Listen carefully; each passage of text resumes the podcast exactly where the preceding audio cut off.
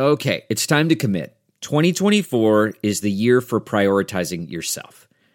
Begin your new smile journey with Byte, and you could start seeing results in just two to three weeks. Just order your at home impression kit today for only $14.95 at Byte.com. Byte clear liners are doctor directed and delivered to your door.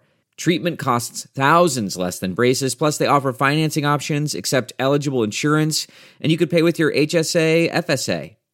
Get 80% off your impression kit when you use code WONDERY at Byte.com. That's B-Y-T-E dot com. Start your confidence journey today with Byte.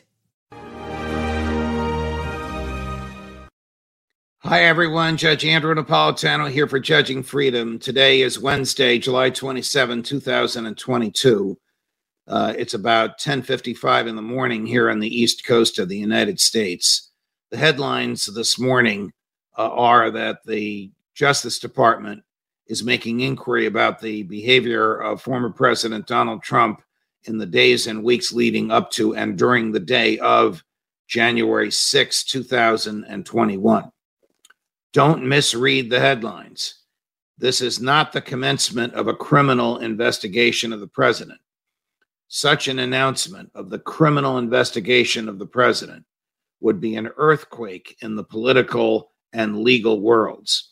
This is the beginning of an investigation.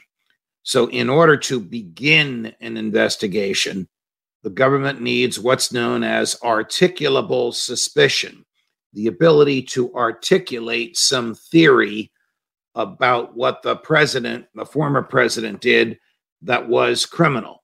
Can the government articulate it? Sure, the government can articulate that there was a plot to substitute real electors from Arizona and Georgia with fake electors.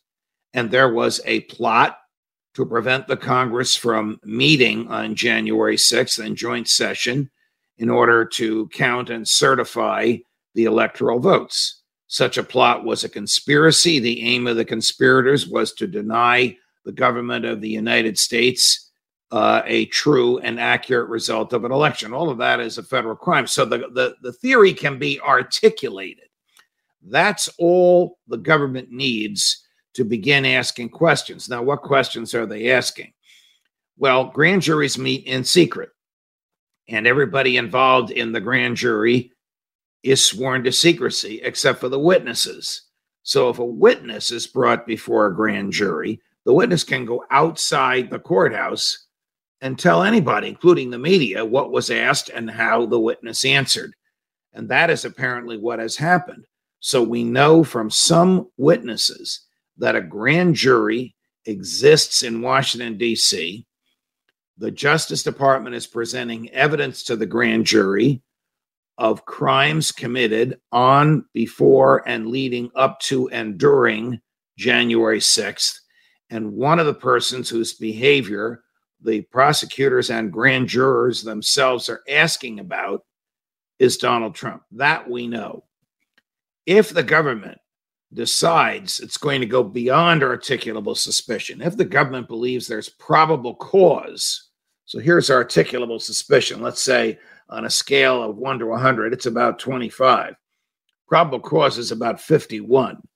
If the government believes it's up to probable cause, it will send the former president a letter saying you are a target of a grand jury investigation. At that point, the criminal investigation has begun and is official. So the significance here is twofold. It's two sides of the same coin.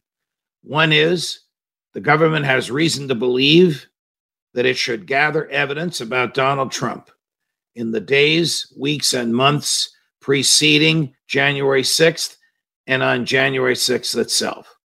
The other is it doesn't yet have enough evidence to commence a criminal case in which the former president is targeted. This story is not going to go away. I believe that there's enough evidence to indict the president for uh, crimes in Georgia.